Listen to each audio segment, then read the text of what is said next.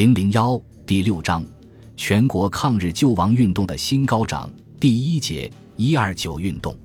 一，中国共产党关于建立抗日民族统一战线新政策的提出。八一宣言和秘密指示信。鉴于德、日、意的法西斯主义十分猖獗，共产国际于一九三五年七八月间在莫斯科召开第七次代表大会。共产国际总书记季米特洛夫在会上作报告。揭露法西斯的极端反动性，分析法西斯上台的原因和共产党应汲取的教训，并着重论述了建立反法西斯统一战线的有关问题。八月二十日，大会通过的决议强调指出，为战胜法西斯，必须建立广泛的统一战线，并具体指出，在中国必须扩大苏维埃运动和加强红军的战斗力。同时，要在全国范围内开展人民反帝运动，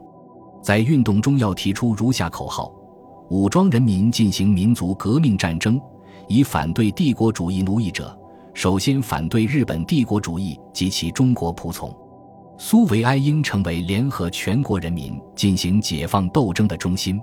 会议期间，中共驻共产国际代表团根据会议精神。于八月一日，以中华苏维埃政府和中共中央名义起草了《为抗日救国告全体同胞书》，不久公开发表。这个宣言抛弃了只要下层统一战线的主张，提出建立包括上下层都在内的统一战线。宣言郑重宣布，只要国民党军队停止进攻苏区行动，只要任何部队实行对日抗战。不管过去和现在，他们与红军之间有任何旧仇宿怨；不管他们与红军之间在对内问题上有任何分歧，红军不仅立刻对之停止敌对行动，而且愿意与之亲密携手，共同救国。八一宣言还抛弃了打倒一切帝国主义的口号，提出联合一切同情中国民族解放运动的民族和国家。与一切对中国民众反日解放战争手善意中立的民族和国家建立友谊关系。八一宣言还提出抗日民族统一战线的组织形式、抗日联军和国防政府以及抗日救国的十大纲领。八一宣言初步纠正了关门主义的错误，提出了抗日民族统一战线的基本内容，标志着中国共产党的策略方针开始了一个新的转变。一九三五年十月的中共中央为目前反日讨蒋的秘密指示信，比八一宣言又前进一大步。他对华北事变后政治形势的发展、阶级关系的变化、党面临的主要任务、党的策略方针以及统一战线的具体对象、工作方法和领导权等问题都做了分析和阐述。指示信对国内阶级关系的变化做了全面分析。认为目前中国社会各阶级的政治态度和一九二七年大革命失败时的情形已经大不相同了。广大小资产阶级已投入反日反蒋的革命洪流，甚至一部分民族资产阶级及一些国民党的军官政客也加入了反日反蒋的革命漩涡。一些国民党的将军们，他们一面不愿当亡国奴和日本的走狗，另一方面又为士兵群众革命所威胁。不能不另图生路。总之，目前中国革命的社会基础大大的扩展了。只是信提出，党的策略方针是进行广泛的统一战线，指出党现在如果不见到中国这样新的阶级变动，不认识新的革命力量，不会使用这些新的力量，那么中国革命的胜利是不可能的。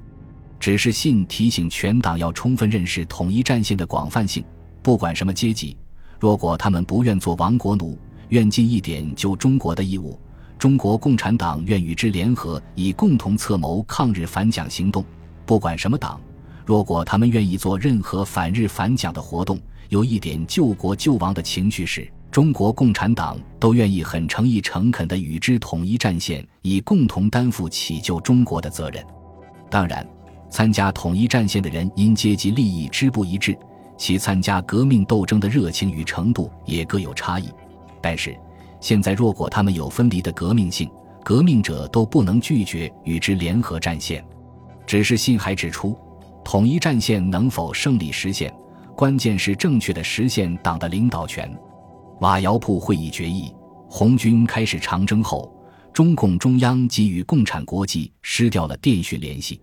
共产国际第七次代表大会后，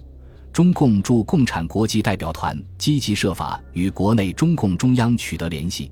以便向中央传达共产国际七大制定的新政策。首先是派张浩返国。乔扮成小商人的张浩穿越蒙古沙漠，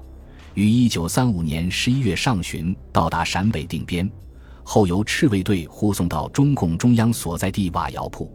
毛泽东、周恩来正在前线指挥直罗镇战役，张浩先向张闻天、邓发等传达了共产国际七大精神和八一宣言内容。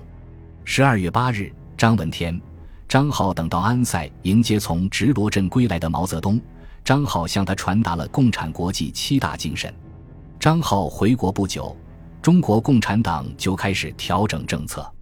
一九三五年十一月二十八日发表《抗日救国宣言》，郑重提出：不论任何政治派别、任何武装队伍、任何社会团体、任何个人类别，只要他们愿意抗日反蒋者，我们不但愿意同他们订立抗日反蒋的作战协定。而且愿意更进一步的同他们组织抗日联军与国防政府，这是中共中央在国内发表的第一个反映八一宣言精神的文件。一九三五年十二月十七日至二十五日，中共中央政治局在陕北瓦窑铺召开会议，出席会议的有张闻天、毛泽东、周恩来、刘少奇、王稼祥、秦邦宪、邓发、李维汉、张浩等。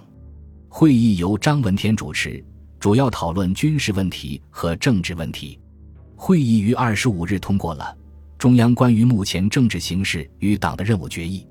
决议指出，日本帝国主义的侵略使中国人民面临着亡国灭种的大祸，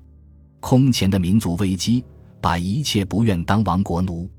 不愿充汉奸卖国贼的中国人迫得走上一条唯一的道路。向着日本帝国主义及其走狗卖国贼展开神圣的民族革命战争，在新的革命高潮中，工人、农民积极参加革命斗争，广大的小资产阶级群众与知识分子现在又转入了革命。一部分民族资产阶级、许多的乡村富农与小地主，甚至一部分军阀，对于目前开始的新的民族运动，是有采取同情中立以致参加的可能的。总之，民族革命战线是扩大了。会议确定党的策略路线是在发动、团结与组织全中国全民族一切革命力量去反对当前主要的敌人，开展神圣的民族革命战争。决议重申八一宣言提出的国防政府与抗日联军这种抗日民族统一战线的组织形式，不但是可以的，而且是必要的。它是在反日反卖国贼共同目标之下的各阶级联盟。会议决定将苏维埃工农共和国口号改为苏维埃人民共和国口号。人民共和国不仅代表工人农民，而且代表中华民族。它以工农为主体，团结广大的小资产阶级，也团结民族资产阶级和一切反日反卖国贼的个人、团体、政治派别和武装力量。瓦窑铺会议还强调，要用自己彻底的、正确的反日反汉奸卖国贼的言论与行动去取得反日斗争的领导权，否则抗日战争的胜利是不可能的。瓦窑铺会议后，十二月二十七日，毛泽东在瓦窑铺党的活动分子会议上做了《论反对日本帝国主义的策略》的报告。毛泽东根据瓦窑铺会议精神。进一步阐述了党的抗日民族统一战线策略思想，特别是对中国民族资产阶级的政治态度及其历史表现，对大地主大资产阶级内部的矛盾和分裂的客观必然性做了深刻分析，有力地批判了左倾关门主义错误，论述了建立抗日民族统一战线的必要性和可能性。毛泽东指出。目前形势的基本特点是，日本帝国主义要变中国为他的殖民地，这就给中国一切阶级和一切政治派别提出了怎么办的问题。他列举九一八事变后民族资产阶级及其代表人物政治态度变化的大量事实，批驳了那种看不见民族资产阶级的两重性及其变化，拒绝同他们结成抗日民族统一战线的错误观点。并提出，为了集中反对日本帝国主义及其走狗，我们要把敌人营垒中间的一切争斗、缺口、矛盾统统收集起来，作为反对当前主要敌人之用，勇敢地抛弃关门主义，采取广泛的统一战线。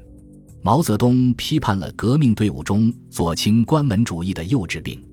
他说：“革命的道路总是曲折的，不是笔直的。组织千千万万的民众，调动浩浩荡荡的革命军，是今天的革命向反革命进攻的需要。只有这样的力量，才能把日本帝国主义和汉奸卖国贼打垮。”毛泽东指出：“只有统一战线的策略，才是马克思列宁主义的策略。”关门主义的策略，则是孤家寡人的策略。瓦窑铺会议的政治决议和毛泽东的《论反对日本帝国主义的策略》的报告，是中国共产党建立抗日民族统一战线的纲领性文献，标志着抗日民族统一战线策略方针的正式形成。瓦窑铺会议的政治决议和毛泽东的报告，虽然都指出了地主买办阶级营垒分裂的可能性。提出了要利用敌人内部争斗缺口的正确方针，但是由于没有看到一九三五年华北事变后，特别是国民党五全大会后蒋介石的对日态度已由软弱趋向强硬，由一味妥协退让趋向抵制，而继续把他看成是卖国贼头子，仍旧采取反蒋抗日方针，把蒋排斥在抗日民族统一战线之外，显然。这与当时已经改变了的国内外形势和阶级关系是不相适应的。本集播放完毕，感谢您的收听，喜欢请订阅加关注，主页有更多精彩内容。